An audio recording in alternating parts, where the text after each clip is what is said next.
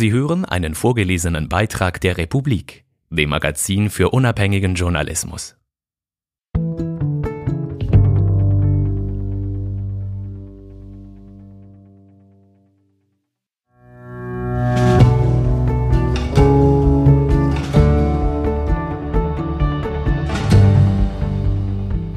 Der Kanton Wallis schreibt an einer neuen Verfassung, die den Rest der Schweiz alt aussehen lässt.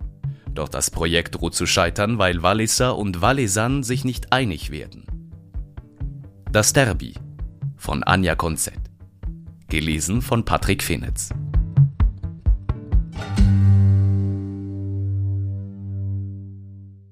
Sider-Sierre, Februar, kurz vor acht. Der Föhn ist zusammengefallen, an seine Stelle eine eisige Biese getreten von der sich die Fans im die in die Jahre gekommenen Hockeystadion unter den Gleisen jedoch kaum beeindrucken lassen. Hunderte sind gekommen. Der EHC Fisp spielt gegen den HC Sierre. Die beiden Clubs verbindet eine lange Feindschaft und der Heimatkanton. Ein Derby also, Wallis gegen Valle, Valle contre Wallis. Kurz vor Anpfiff, Ennio Morricone scheppert aus den Lautsprechern. The Ecstasy of Gold, Pathos mit der Faust aufs Ohr. Die Menge sammelt sich. Jemand sucht den kleinen Bruder, jemand das nächste Bier. Ein Weg ist kürzer als der andere. Dann Donner. Schlachtrufe übers Megafon, Trommeln, Körper, die gegen Banden knallen, Holz schlägt Holz, schlägt Eis, schlägt Pöck. Ein Ballett der Boliden, bei dem ein besonderer Reiz darin zu bestehen scheint, dass jederzeit eine Schlägerei auszubrechen droht. Hockey passt ins Wallis in diese raue, archaische Landschaft, voller Härte und Eleganz, mit dieser Intensität, die keine kalt lässt, und diesem ungeheuren Tempo, mit dem ein entscheidend geglaubtes Spiel plötzlich eine neue Wendung nehmen kann. Eine neue Wendung will sich auch der Kanton geben, und was für eine. Mit einer überwältigenden Mehrheit von fast 73 Prozent beschloss die Stimmbevölkerung vor vier Jahren die Totalrevision der Kantonsverfassung. Kein Wunder, wenn man bedenkt, dass die aktuelle kaum revidierte Verfassung im Jahr 1907 aufgesetzt wurde. Sieben Jahre vor Beginn des Ersten Weltkriegs, 64 Jahre vor Einführung des Frauenstimmrechts, 74 Jahre vor dem ersten Personal Computer für den Heimgebrauch, ausgestattet mit Paragraphen über Viehhandel, zeitlich näher am Leben Napoleons als an dem von vielen Walliser Stimmberechtigten. Ende 2021 hat der eigens dafür eingesetzte 130-köpfige Verfassungsrat eine erste Fassung vorgelegt. Ein verblüffend progressives Dokument. Darin enthalten Elternzeit, politische Rechte für Menschen mit Beeinträchtigung, Ausländerstimmrecht auf kommunaler Ebene, ein Diskriminierungsverbot in Artikel 15 ausformuliert in 18 konkreten Punkten, Anerkennung der Gebärdensprache, Gewährleistung digitaler Unversehrtheit, Klimaneutralität, garantierte Kinderbetreuung, Whistleblowerschutz. Und am liebsten würde man die Heiratsstrafe abschaffen und durch Individualbesteuerung ersetzen, wenn da der Bund nicht noch ein Wörtchen mitzureden hätte. Als Krönung obendrauf soll ein Verfassungsgericht entstehen, vor dem man diese Rechte auch einklagen kann. Würde die erste Lesung so durchkommen, wäre die Walliser Verfassung Avantgarde weit über die Schweizer Grenzen hinaus. Doch das Projekt, so sagen einige, droht zu scheitern. Weniger am progressiven Inhalt als an Fragen der institutionellen Organisation. Es scheint auf ein Derby hinauszulaufen. Valais gegen Wallis. Eine Frage der Minderheiten. In der Geschichte des Wallis gab es immer wieder progressive Momente. Zum Beispiel in Unterbech, dem Frauenrüttli, wo 1957 für eine Abstimmung das Stimmrecht für die weibliche Bevölkerung eingeführt wurde, auch wenn die Stimmen am Ende für ungültig befunden wurden. In der Tendenz ist das Wallis aber ein bürgerlicher Kanton. Das spiegelt sich in nationalen Abstimmungen genauso wie in der Zusammensetzung des Staatsrats, des Parlaments und auch des Verfassungsrats. Umso erstaunlicher dieser Verfassungsentwurf und die klare Zustimmung. Die erste Lesung der neuen Walliser Verfassung haben 60,5 Prozent der Verfassungsrätinnen angenommen. Dazu muss man wissen, die Parteienlandschaft ist eine von vielen Besonderheiten des Kantons. Obwohl die meisten Parteien in beiden Kantonsteilen, dem französischsprachigen Unterwallis und dem deutschsprachigen Oberwallis, vertreten sind, funktionieren sie relativ unabhängig voneinander. So kann es vorkommen, dass die CVP Oberwallis lieber den Oberwalliser SVP-Staatsratskandidaten unterstützt als den der Unterwalliser Schwesterpartei. Und umgekehrt unterstützt die SVP Oberwallis im Zweifel lieber die Oberwalliser CVP-Kandidatin für den Ständerat als deren Unterwalliser Konkurrenz aus der eigenen Partei. Kurz, die Sprachgrenze ist hart. Damit hat auch die neue Verfassung zu kämpfen. Während die Verfassungsräte der Parteien des Unterwallis deutlich Ja sagten bei der Schlussabstimmung nach der ersten Lesung, fand der Entwurf im Oberwallis nur beim linken Bündnis Zukunft Wallis einstimmige Zustimmung. Die CVP Oberwallis mit ihren neun Sitzen enthielt sich fast unisono, die SVP lehnte in beiden Kantonsteilen geschlossen ab und von der CSP Oberwallis, der christlich-sozialen Partei, die national der Mitte angeschlossen ist, gab es sechs Nein-Stimmen und eine Enthaltung. Sind die Oberwalliser einfach so viel konservativer als die Unterwalliser? Nein, das glaube ich nicht, sagt Danika Zurbricken, die eine Enthaltung der Verfassungsratsfraktion CSPO. Die Walliser und auch die Oberwalliser sind progressiver, als man denkt.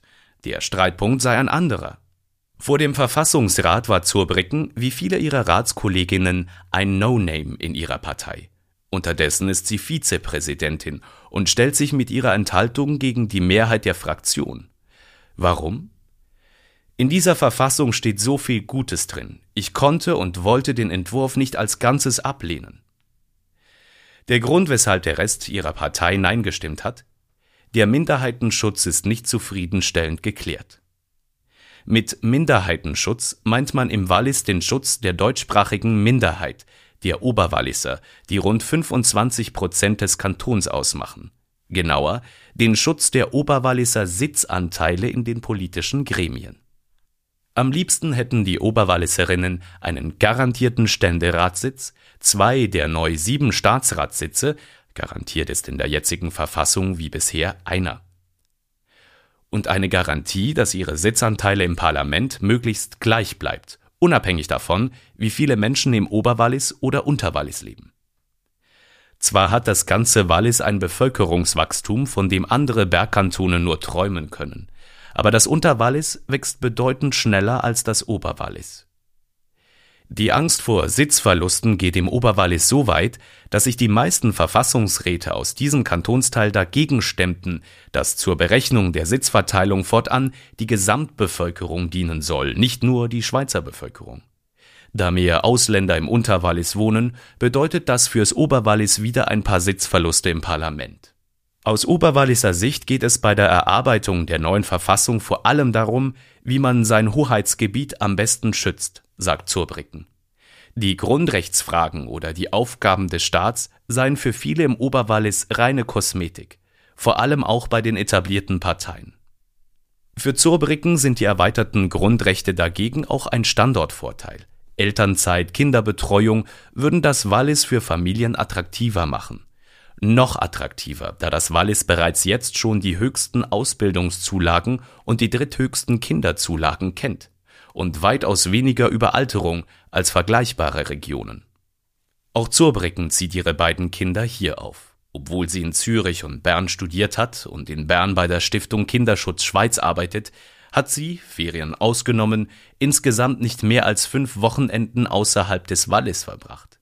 Wozu auch? Vom Balkon ihrer Wohnung, die sie mit ihren Kindern und ihrem Mann, einem Skilehrer, bewohnt, blickt man direkt aufs Matterhorn. Die Sonne scheint über Zermatt. Links und rechts ragen die Felswände steil nach oben. Unten im Dorf herrscht die zufriedene Geschäftigkeit eines Wintersportorts Ende Hochsaison. Ein Idyll, so vollkommen, dass man schon fast dankbar ist, dass das benachbarte Hotel Schlag halb drei mit dem Après-Ski beginnt und fortan poschen Trashpop durchs Küchenfenster pumpt. Zurbricken lächelt entschuldigend und sagt dann, meine Befürchtung ist, dass die Verfassung, wie sie jetzt ist, im Oberwallis wegen der Minderheitenfrage abgelehnt wird. Das wäre wahnsinnig schade. Trotzdem versteht Zurbricken, dass sich die Oberwalliser von einer Unterwalliserin nicht gut vertreten fühlen. Ich fühle mich von einem Mann auch nicht so gut vertreten wie von einer Frau. Aber wo die Frauenquote für Mandate im Verfassungsrat niedergeschmettert wurde, wird die Oberwalliser Quote sehr viel heftiger debattiert. Interessanterweise sind ja die Oberwalliser in der Walliser Politik und Verwaltung in Bezug auf ihren Bevölkerungsanteil mehr als angemessen vertreten, auch ohne Quote, sagt sie.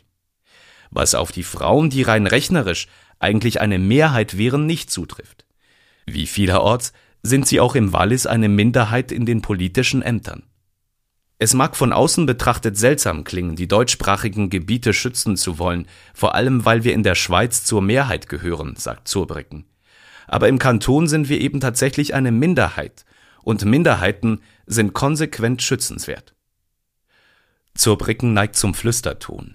In Leserbriefen wird sie trotzdem als laute Stimme aus Zermatt betitelt. Gemeint ist wohl die progressive Stimme. Zurbrücken steht für einen Richtungswechsel innerhalb der Parteienlandschaft, der nicht jedem gefällt. Obwohl Zurbrücken mehr Symptom als Ursache einer Veränderung ist, die sich im Wallis lange angebahnt hat. Klischees, Clans und die anderen. Der größte Stausee, der längste Gletscher, die höchsten Berge, der meist fotografierte Gipfel, am meisten Sonne, am meisten Wein und wohl am meisten illegale Chalets.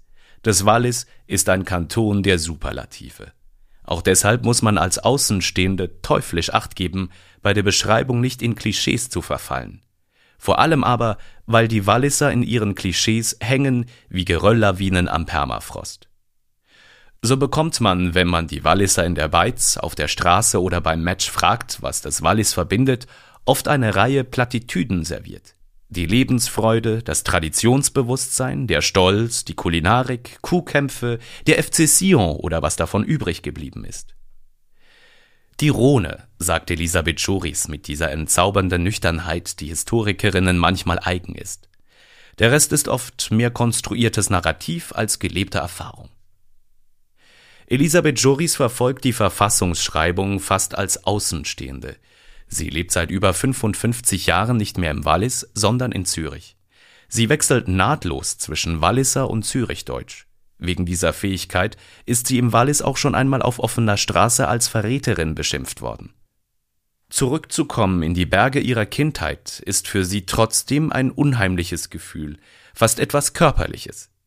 Sie kehrt oft zurück, wie jetzt gerade in den Sportferien, die sie mit ihrer Familie in Rosswald verbringt, einer Sammlung von Häusern auf 1800 Metern, im Winter nur per Luftseilbahn zu erreichen. Das Selbstbild des anarchistischen, ursprünglichen, authentischen Berglers wird hier gerne kultiviert, sagt Juris. Wir wollisserli isch vorbare nix lobifale. Dabei bügelt das Bergvolk seit bald über 100 Jahren eher in der Fabrik als im Stall. Laut Joris hat das Wallis im letzten Jahrhundert mehrere Umbrüche erlebt. Der erste beginnt Anfang des 20. Jahrhunderts in Form von Tunnels, gefolgt von Wasserkraftwerken, die einerseits Erschließung und andererseits neue Arbeitsplätze bringen. Dank der Wasserkraft wird das Wallis zum idealen Standort für Fabriken wie Lonza und Alusuisse. Mit den Bauprojekten Simplon 1, Lötschbergtunnel, Simplon 2, von den ersten Staudämmen in der Zwischenkriegszeit bis hin zu den Riesenbaustellen wie der Grande Dixence kommen nebst Mineuren und Servicefrauen in Kantinen und Baubaracken auch Gewerbetreibende aus Italien ins Oberwallis, die maßgeblich zum Wachstum und zur Modernisierung des Kantons beitragen, wie Joris in mehreren Arbeiten untersucht hat. Sie brachten Gemüsehandlungen, Fahrradwerkstätten, Uhrenhandlungen, Fotostudios, Cafés und auch die ersten Kinos mit sich. Die Spuren der italienischen Migrantinnen sind bis heute sichtbar. So ist das Haus der Missione Cattolica in Natas noch immer einer der größten Veranstaltungsorte des Oberwallis. An der zweiten Modernisierung des letzten Jahrhunderts ist Joris direkt beteiligt. Als Mitgründerin der lokalen 68er Bewegung Kritisches Oberwallis und der linken Oppositionszeitung Rote Annelies. Es ist eine Zeit, in der die im Wallis lange als unantastbar empfundene Vormachtstellung der katholischen Kirche mit ihrer patriarchal-hierarchischen Haltung, die sie in Politik und Privates trug, erodiert. Chribis und Stibis, wie Joris sagt. Dabei will die Historikerin die Bedeutung der 68er nicht überhöhen. Das Fernsehen, die verbesserte Stellung der Frau, die Bildung der Frau, das hat wohl mehr dazu beigetragen, sagt Joris, die zu einer Zeit im Wallis zur Schule gingen, in der Frauen im Gegensatz zu den Männern noch keine eidgenössisch anerkannte Matura machen durften. Aber die größte Erschütterung im Wallis kam Ende des Jahrhunderts, sagt sie weiter, mit der SVP.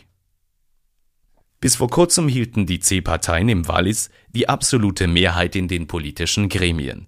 Die C-Parteien, das sind die CSP Oberwallis, die CVP Unterwallis und die CVP Oberwallis. 2013 fällt zum ersten Mal überhaupt die Mehrheit im Großen Rat. 2021 verlieren die C-Parteien die Mehrheit in der Regierung. Nur der Ständerat bleibt seit 1863 in der Hand der C-Parteien und ihrer Vorläufer.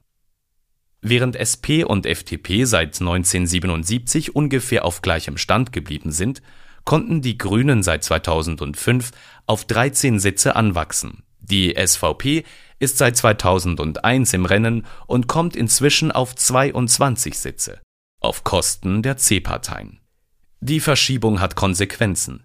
Während die Walliser CVP sich so positioniert, dass rechts von ihr nur noch die Wand kommen kann, ist die CSPO, die historisch immer schon gewerkschaftsnah war, leicht nach links der Mitte gerückt.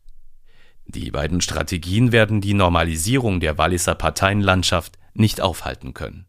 Einer der Gründe, weshalb die C-Parteien sich überhaupt so lange an der Macht halten konnten, ist, dass Parteienzugehörigkeit im Wallis teilweise bis heute vererbt wird, wie anderorts abstehende Uhren. Das Wallis war lange Zeit in Clanstrukturen organisiert, was zurückgeht in die Zeit der lokalen Aristokraten, als das Oberwallis über das Unterwalliser Untertanengebiet herrschte, sagt Historikerin Elisabeth Juris. Dieses Clandenken wiederum begünstigte Filz und Klientelismus. In der Tat hat das Wallis eine ganze Reihe von Skandalen hervorgebracht, eine beachtliche Zahl davon in Buchform festgehalten vom Walliser Investigativjournalisten Kurt Marti. Der seit 50 Jahre währende Bau der Oberwalliser Autobahn, Lehrer, die fristlos entlassen werden, weil sie im Schulzimmer das Kruzifix abhängen, oder Korruption bei der Simplonstraße. Ereignisse, die dem Kanton die Übernamen Wilder Westen oder Sizilien der Schweiz eingebracht haben. Die alten Strukturen, die diese Skandale begünstigt haben, sind noch nicht ganz verschwunden, aber im Begriff, sich aufzulösen, sagt Juris. An die Stelle des Clandenkens sei jedoch ein gewisser Regionalismus getreten. Analog zum angeblichen Stadt-Land-Graben wird im Wallis der Konflikt zwischen dem französischen und dem deutschsprachigen Teil bewirtschaftet, sagt die Historikerin weiter. Im Oberwallis konstruiert man das Unterwallis zu den anderen, die das eigene bedrohen. Und was macht das Unterwallis? Aus dem Labor Drei Stunden und 56 Minuten kann es dauern, bis man mit dem öffentlichen Verkehr von der östlichsten Gemeinde Obergoms am Fuß der Urner Alpen in die westlichste Gemeinde Saint-Jean-Golf an der französischen Grenze gereist ist. Dazu liegen rund 1000 Höhenmeter, zwei Sprachregionen und gefühlt mindestens so viele Klimazonen dazwischen. Kein Wunder also, orientiert man sich im Unterwallis seit jeher nach Lausanne und Genf und im Oberwallis nach Bern. Eine Haltung, die sich noch einmal intensiviert hat durch den Bau der NEAT, dank der die Oberwalliser ab Visp in einer Stunde in der Schweizer Bundesstadt sind. Dazu haben die beiden Wallis unterschiedliche Schulsysteme und eine andere Medienlandschaft. Und auch wenn das Oberwallis vielleicht progressiver ist, als man denkt, das Unterwallis ist mit Sicherheit ein kleines bisschen progressiver als das Oberwallis. Die Debatte um die neue Verfassung scheint diese Differenzen noch einmal zu verdeutlichen. Klar gibt es soziokulturelle Unterschiede, andere Referenzpunkte aufgrund der Sprache, sagt Joan Rochelle, Verfassungsrat für den Bezirk Monte. Aber gewisse Leute scheinen wirklich zu glauben, die Unter- und Oberwalliser seien komplett anders, fast schon biologisch. Und das stimmt natürlich nicht. Rochelle ist Jurist und Ethiker, der auf dem Spezialgebiet Migrationsrecht forscht. Er ist Teil einer stetig wachsenden, gut ausgebildeten Walliser Diaspora. Wie viele rurale Kantone leidet auch das Wallis an Brain Drain. Rochelle bleibt aber, obwohl er seit 2009 in Zürich wohnt, in seinem Kanton engagiert. 2017 gründete er den Appel Citoyen mit, eine Unterwalliser Bürgerbewegung, die sich für das Schreiben der neuen Verfassung organisiert hat, mit dem erklärten Ziel, sich danach wieder aufzulösen und nicht für weitere Mandate zu kandidieren. Bei den Wahlen für den Verfassungsrat haben sie überraschend 16 der 130 Sitze geholt, nur fünf Sitze weniger als die FDP oder die beiden Sektionen der SVP. Eine veritable Fraktion also. Und eine Ohrfeige für die etablierten Parteien. Entsprechend politisieren sie im Verfassungsrat, wo sie sich schnell als eine treibende progressive Kraft entwickelt haben und nebenbei mit dem eigens entwickelten Tool werstimmtwie.ch für mehr Transparenz beim Abstimmungsverhalten sorgen. Wo gewisse Parteien den Fokus auf politische Organisation des Kantons setzen und alles andere für Kosmetik halten, verhält es sich bei den Zivilistinnen des Appel Citoyen naturgemäß fast diametral anders. Ihr Kerngebiet ist der Ausbau der Grundrechte und der Staatsaufgaben. Mehr Freiheit schaffen, das ist der Job des Verfassungsrats, sagt Rochelle. Besonders angesichts dessen, dass in der alten Verfassung keine Grundrechte formuliert sind. Bei alten Kantonsverfassungen eine durchaus übliche Praxis. Oft begnügen sich diese in Grundrechtsfragen schlicht auf übergeordnetes Recht zu verweisen eine Handhabung, die einigen Walliser Vertretern aus dem konservativen Spektrum am liebsten gewesen wäre. Eine Kantonsverfassung habe nicht den Auftrag weiterzugehen als die Bundesverfassung, so die Kritik. Ich habe am Anfang echt unterschätzt, wie die Leute auf die Länge der Verfassung losgehen, Artikel zählen, sagt Rochelle und verdreht die Augen. Die bloße Kritik an der Länge ist aus seiner Sicht ein Manöver, um sich nicht auf inhaltliche Fragen einlassen zu müssen. Methodischen Konservativismus nennt er das. Sollte der progressive Verfassungsentwurf von den Walliserinnen angenommen werden, folgte der Kanton einem Trend. Letztes Jahr sorgte Appenzell Außerroden mit einer ähnlichen, wenn auch nicht ganz so modernen Fassung für Schlagzeilen. Auch Genf ging vor neun Jahren weiter als die Bundesverfassung. Die Kantone funktionieren als föderalistisches Labor der Schweiz, sagt Rochelle. Natürlich ist eine in der Verfassung geregelte Elternzeit noch kein konkretes Gesetz, aber die symbolische Kraft, die das hat, so wollen wir zusammen in Zukunft leben, das wird unterschätzt, sagt er. Während Elternzeit und Co. beim Appel Citoyen keine Hürden nehmen müssen, haben Fragen der kantonalen Kohäsion dagegen einen schwereren Stand. Schutzmechanismen, ob überhaupt und wenn ja, welche, das ist auch in unserer Fraktion ein heikles Thema, da sind wir uns uneinig, sagt Rochelle. Im Unterwallis halten viele das Oberwallis bereits jetzt schon für übermächtig und sicher nicht schutzbedürftig. Das kommt nicht von ungefähr. Denn auch wenn die Oberwalliser nur ein Viertel des Kantons ausmachen, elektoral schlägt sich das nicht immer nieder. Im Gegenteil. Das Oberwallis ist sehr viel politischer als das Unterwallis. Bedacht auf Autonomie, auch auf kommunaler Ebene, was zu absurden Situationen führt, dass die Hälfte der Walliser Gemeinden im Oberwallis liegt, wo nur ein Viertel der Bevölkerung lebt. Entsprechend diszipliniert gehen die Oberwalliser an die Urne. Die Stimm- und Wahlbeteiligung liegt hier schnell einmal bei rund 70 Prozent. Bei der Abstimmung über das Mediengesetz sagte das Oberwallis Nein, das Unterwallis Ja, der Kanton in der Summe Nein. Im Ständerat hat es bislang auch ohne Schutzklausel immer einen Oberwalliser Sitz gegeben. Und bei den letzten Ständeratswahlen hat das Oberwallis der Unterwalliser CVP-Kandidatin Marianne Marais zum zweiten Sitz verholfen. Mit so vielen Stimmen, dass das Unterwallis praktisch keine Wahl mehr hatte. Aus Sicht einiger Unterwalliser ist ein Schutzmechanismus fürs Oberwallis ein Schutzmechanismus für Konservative. Und das wollen viele nicht, sagt Rochelle. Er selbst hat Sympathien für Schutzmechanismen. Wenn man die demografische Prognose der nächsten 40 bis 50 Jahre betrachtet, sind die Befürchtungen der Oberwalliser nicht völlig unberechtigt. Was es brauche, sei der Wille, ein Bewusstsein füreinander zu haben. Das Wallis bleibt nicht zusammen, weil wir uns ähnlich sind, sondern weil wir es wollen. Der Verfassungsmoment sei darum so wichtig, weil das Wallis diesen Willen damit noch einmal neu bekunden könne. Im Moment geht der Verfassungsrat während einer zweiten Lesung in neu zusammengesetzten Kommissionen noch einmal über die einzelnen Artikel des ersten Entwurfs. Zwischen Juni und Oktober soll es zu einer zweiten Schlussabstimmung der Rätinnen kommen. Anfang nächstes Jahr soll die Verfassung dann dem Volk vorgelegt werden. Rochelle ist zuversichtlich, dass nach der zweiten Lesung eine Verfassung vorliegt, mit der alle leben können und die vor der Bevölkerung besteht. Zitat In der Schweiz wurde noch nie eine Verfassung abgelehnt. Umso tragischer würden die Walliserinnen als erste Nein zu einer neuen Verfassung sagen. Aggiornamento Verfassungen sind Perlen der rechtsstaatlichen Demokratie.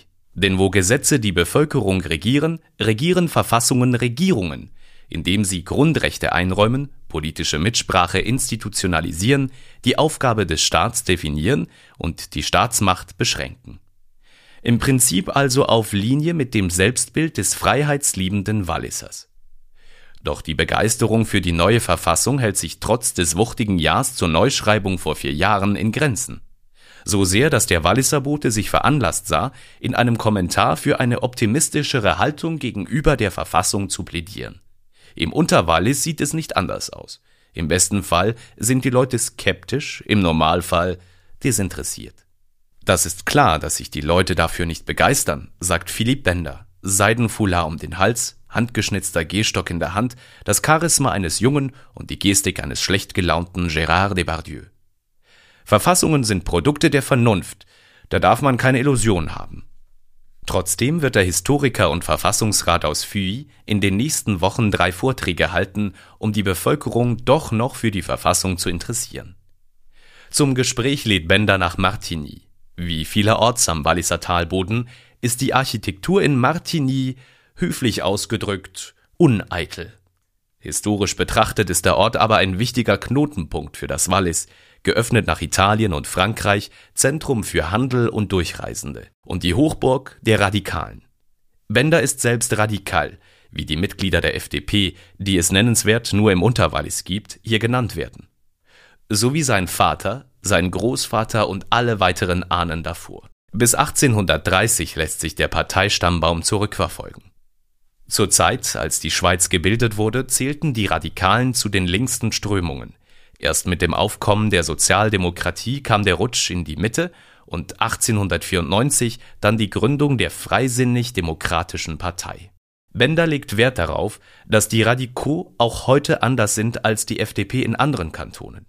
Wir sind nicht einfach für die Wirtschaft, Radikale sind für Demokratie, für Grundrechte und Institutionen. Gemäß diesen Werten verhält sich die Walliser FDP auch im Verfassungsrat. Bei Abstimmungen, die auf der Kippe standen, wie beim Ausländerstimmrecht, waren ihre Vertreter zusammen mit ein paar Vertreterinnen der CVP das Zünglein an der Waage und damit Teil der Erklärung, wie ein so bürgerlicher Verfassungsrat zu einer so progressiven Verfassung kommt. Mit einer auffallenden Ausnahme, wenn es um die Trennung von Kirche und Staat geht. Die Präambel lautet Im Namen Gottes des Allmächtigen. Die Kirchensteuer bleibt obligatorisch. Wer nicht einer der beiden Landeskirchen angehört, muss bei der Gemeinde sein Geld jedes Jahr wieder zurückfordern. Und der Staat muss die Kirchen entsprechend seinen Mitteln unterstützen. Dies, obwohl die Kirchenbänke wie überall längst leergefegt sind. Auch hier waren die Radikaux, die eigentlich eine zutiefst antiklerikale Haltung vertreten, das Zünglein an der Waage, allen voran Bender. Darauf angesprochen verzieht er das Gesicht. Es ist nicht das erste Mal, dass er sich für sein Ja zur Kirche und Gott in der neuen Verfassung rechtfertigen muss. Er habe im Sinne des Konsenses als Zugeständnis an die Verankerung der Tradition Ja gestimmt. Das ist der Preis der Veränderung, das ist der Geist der Demokratie, sagt er. Zugeständnisse würde er auch gegenüber den Oberwallisern gerne machen. Wenn es nach ihm ginge, hätten sie den Ständeratssitz auf sicher, so wie ich dafür bin, dass es ein Mann und eine Frau sein muss und Kandidaten von zwei unterschiedlichen Parteien. Beim Minderheitenschutz in Staatsrat und Parlament hören die Zugeständnisse gegenüber dem Oberwallis aber auf. Man kann nicht überall unabhängig vom Bevölkerungswachstum Sitzgarantien geben. Das ist nicht demokratisch. Auf noch etwas legt Bender den Finger. Die Anzahl der Artikel der neuen Verfassung. Er zieht aus dem Stapel Dokumente, die er vor sich ausgebreitet hat, ein Heft, eine alte Verfassung. Er greift zwischen Daumen und Zeigefinger, um zu zeigen, wie dünn das Papier ist. Dann tippt er auf den Entwurf der neuen Verfassung daneben. Über 200 Artikel. Findet er das schlecht? Schulterzucken. Die Staatsaufgaben haben sich verändert, haben massiv zugenommen. Das muss man anerkennen, sagt Bender. Und Grundrechte sind wichtig, aber nicht die zentrale Aufgabe einer kantonalen Verfassung. Dafür gäbe es Gesetze, die macht der Große Rat jeden Tag.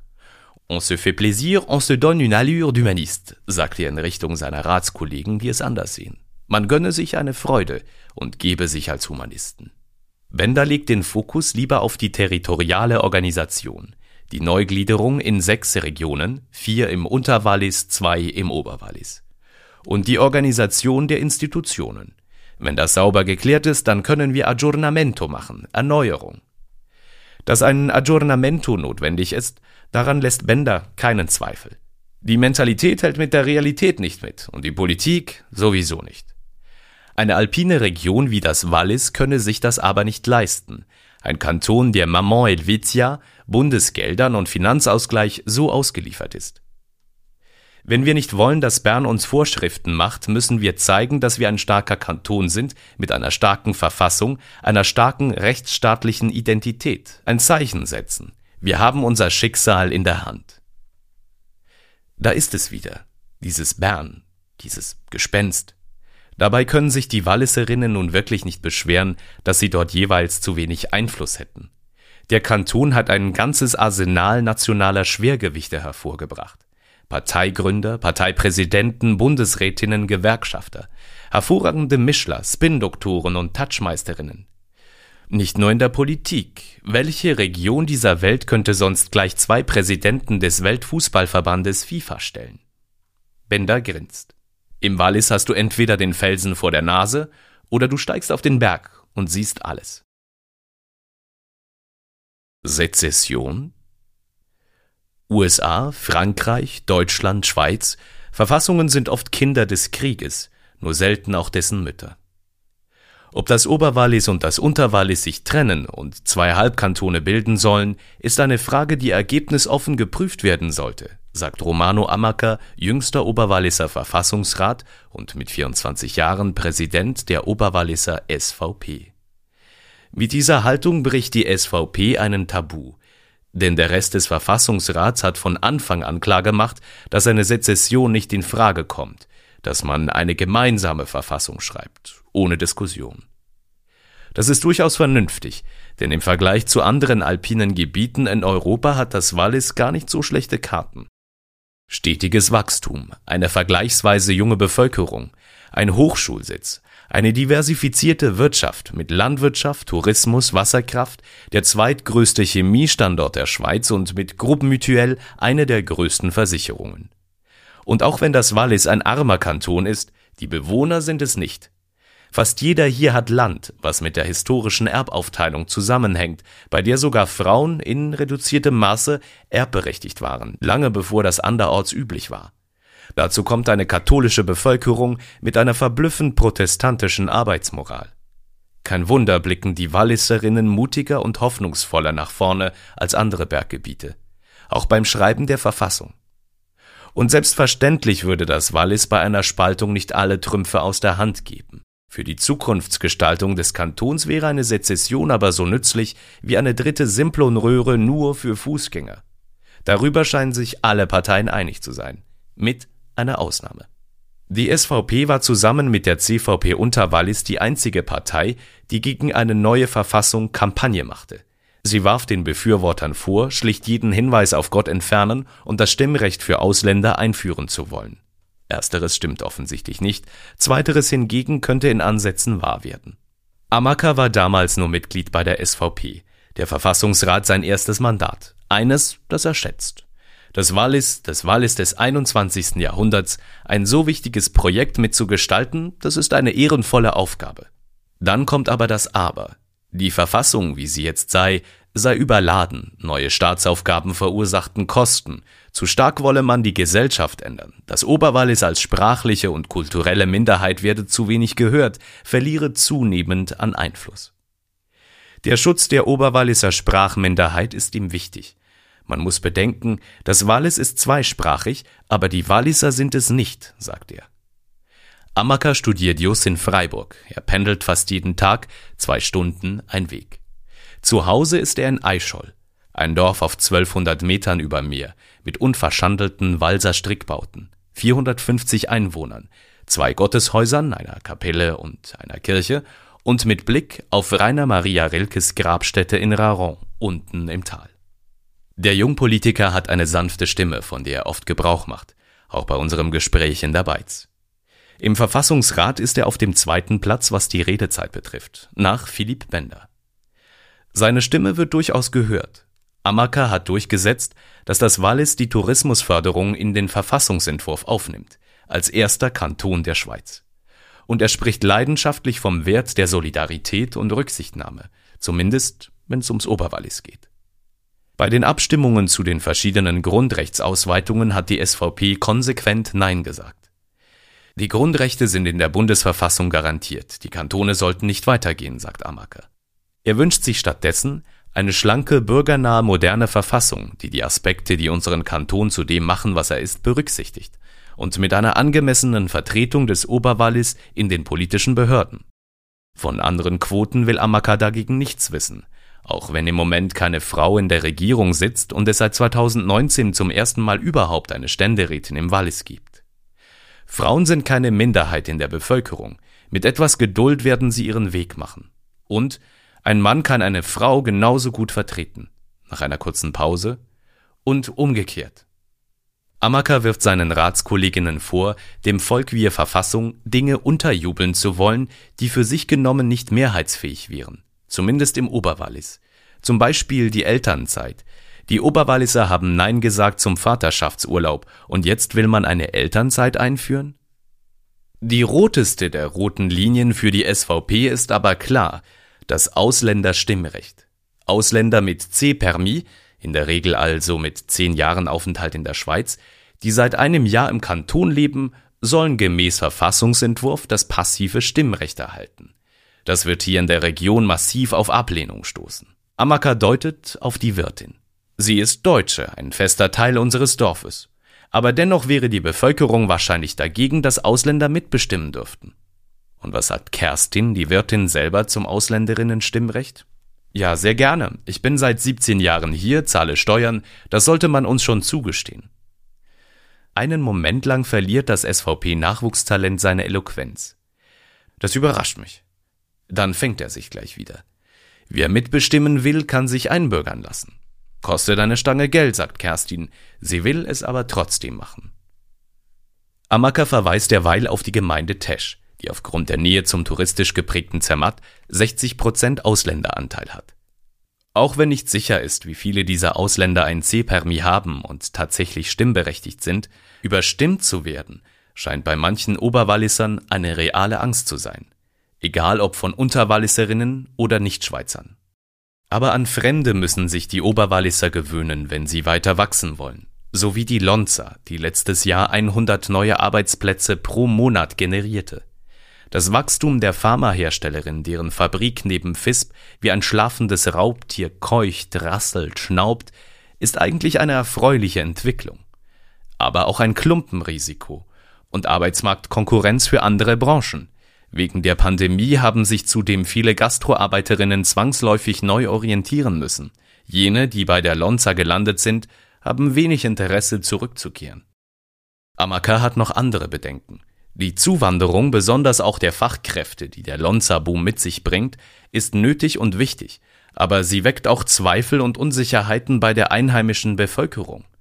Amakas Vater arbeitet seit bald 30 Jahren bei der Lonza. Unterdessen wird dort wegen der vielen Expats Englisch gesprochen. Der SVP-Politiker anerkennt durchaus die Bedeutung, die Ausländerinnen historisch und zeitgenössisch in Form von Touristen und Gastarbeiterinnen für das Wallis haben. Ein Ausländerstimmrecht schließt er aber aus. Wer mitbestimmen will, soll sich integrieren und einbürgern lassen. Dabei kann das Stimmrecht nur der Abschluss der Integration und nicht ein Mittel dazu sein. So wie die Verfassung jetzt sei, sei sie für die SVP nicht tragbar, sagt Amaker.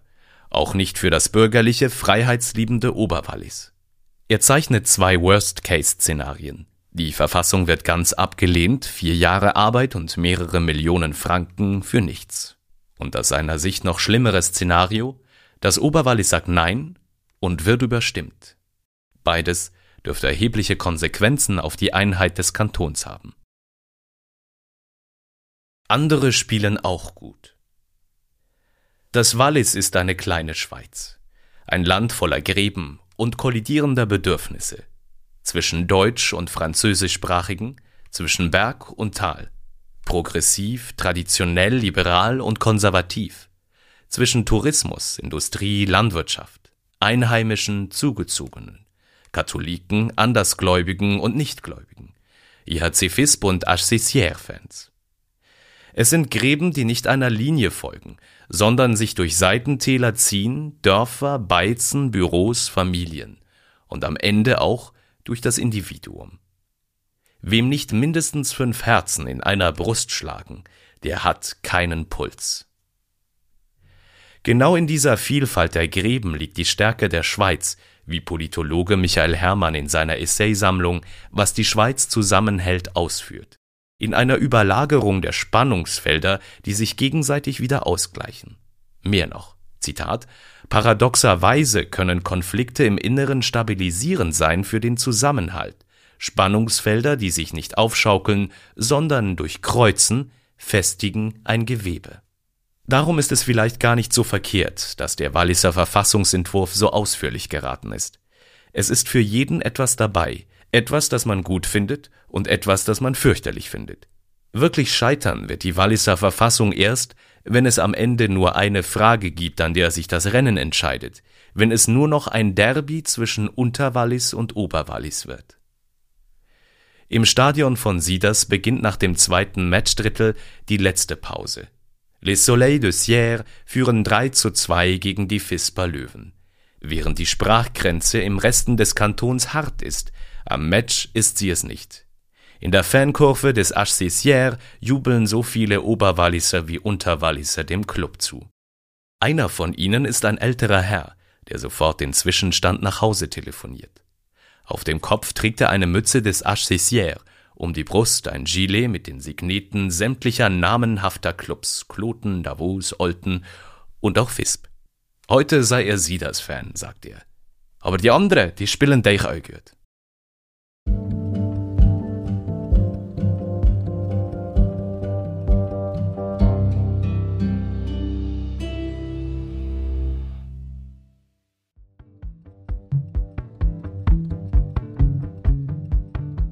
Hallo, Sie haben eben einen vorgelesenen Beitrag der Republik gehört.